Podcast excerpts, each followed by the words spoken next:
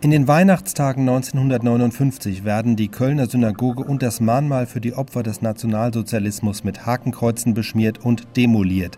Zwei junge Männer werden festgenommen. Doch die Tat provoziert Trittbrettfahrer. In den folgenden Wochen mehren sich antisemitische Vorkommnisse. Nach den Weihnachtsferien nimmt Konrad Adenauer Stellung zu den, wie er sie bezeichnet, Pflegeleien und fordert eine Trachtprügel für die antisemitischen Lümmel.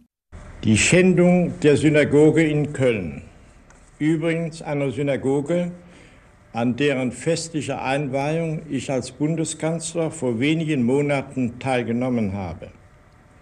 Die von denselben Tätern in der gleichen Nacht vorgenommene Schändung des Gedenksteines für die Opfer des Nationalsozialismus haben bei uns in Deutschland eine Welle der Empörung gegen die Täter in manchen anderen Ländern eine Welle von Hass gegen die Deutschen überhaupt, insbesondere gegen das heutige Deutschland hervorgerufen. Dazu möchte ich Ihnen, meine Zuhörerinnen und Zuhörer im In- und Ausland, einige Worte sagen. Ich erachte mich als besonders befugt dazu. Meine Familie und ich sind selbst Opfer des Nationalsozialismus. Es genügt wohl, wenn ich Ihnen sage, dass ich viermal auf einer Todesliste der Nationalsozialisten gestanden habe und dass es an ein Wunder grenzt, wenn ich diese Jahre lebend überstanden habe. Und mein Verhältnis zum Judentum?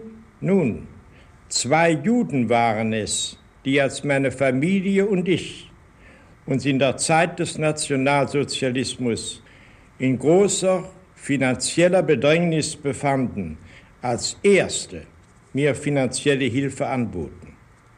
Sie wussten, wie ich zu den Juden immer gestanden hatte.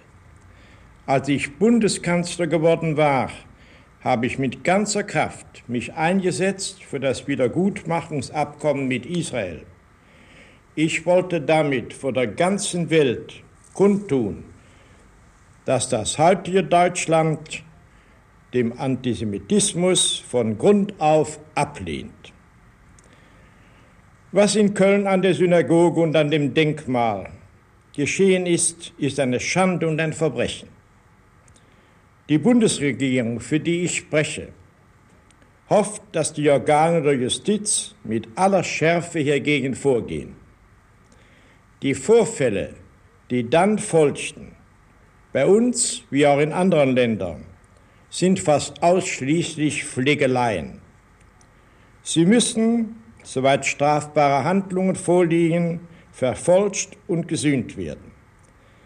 Aber sie scheinen in allermeisten Fällen Pflegeleien ohne politische Grundlage gewesen zu sein. Das ist auch, wie mir berichtet worden ist, durchweg die Ansicht der Leiter der Verfassungsschutzämter der Länder. Der Fall in Köln aber scheint politischer Natur zu sein.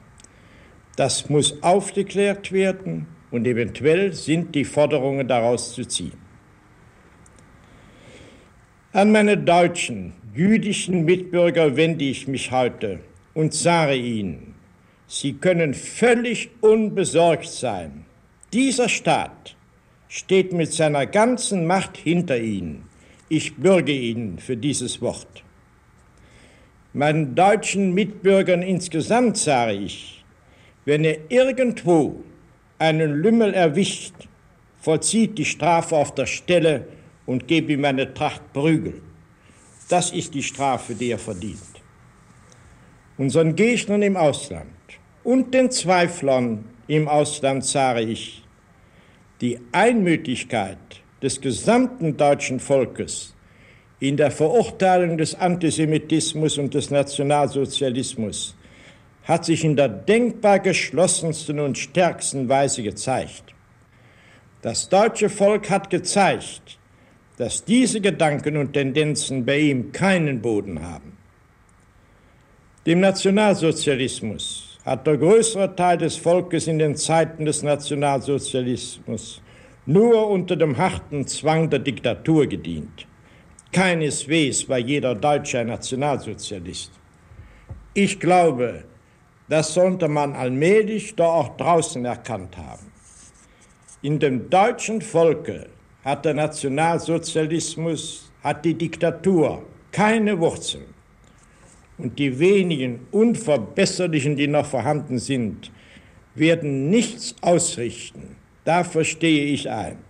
Die Verurteilung des Antisemitismus und des Nationalsozialismus, die sich im deutschen Volke jetzt so spontan und einmütig offenbart hat, ist die gute Seite dieser abscheulichen Vorgänge.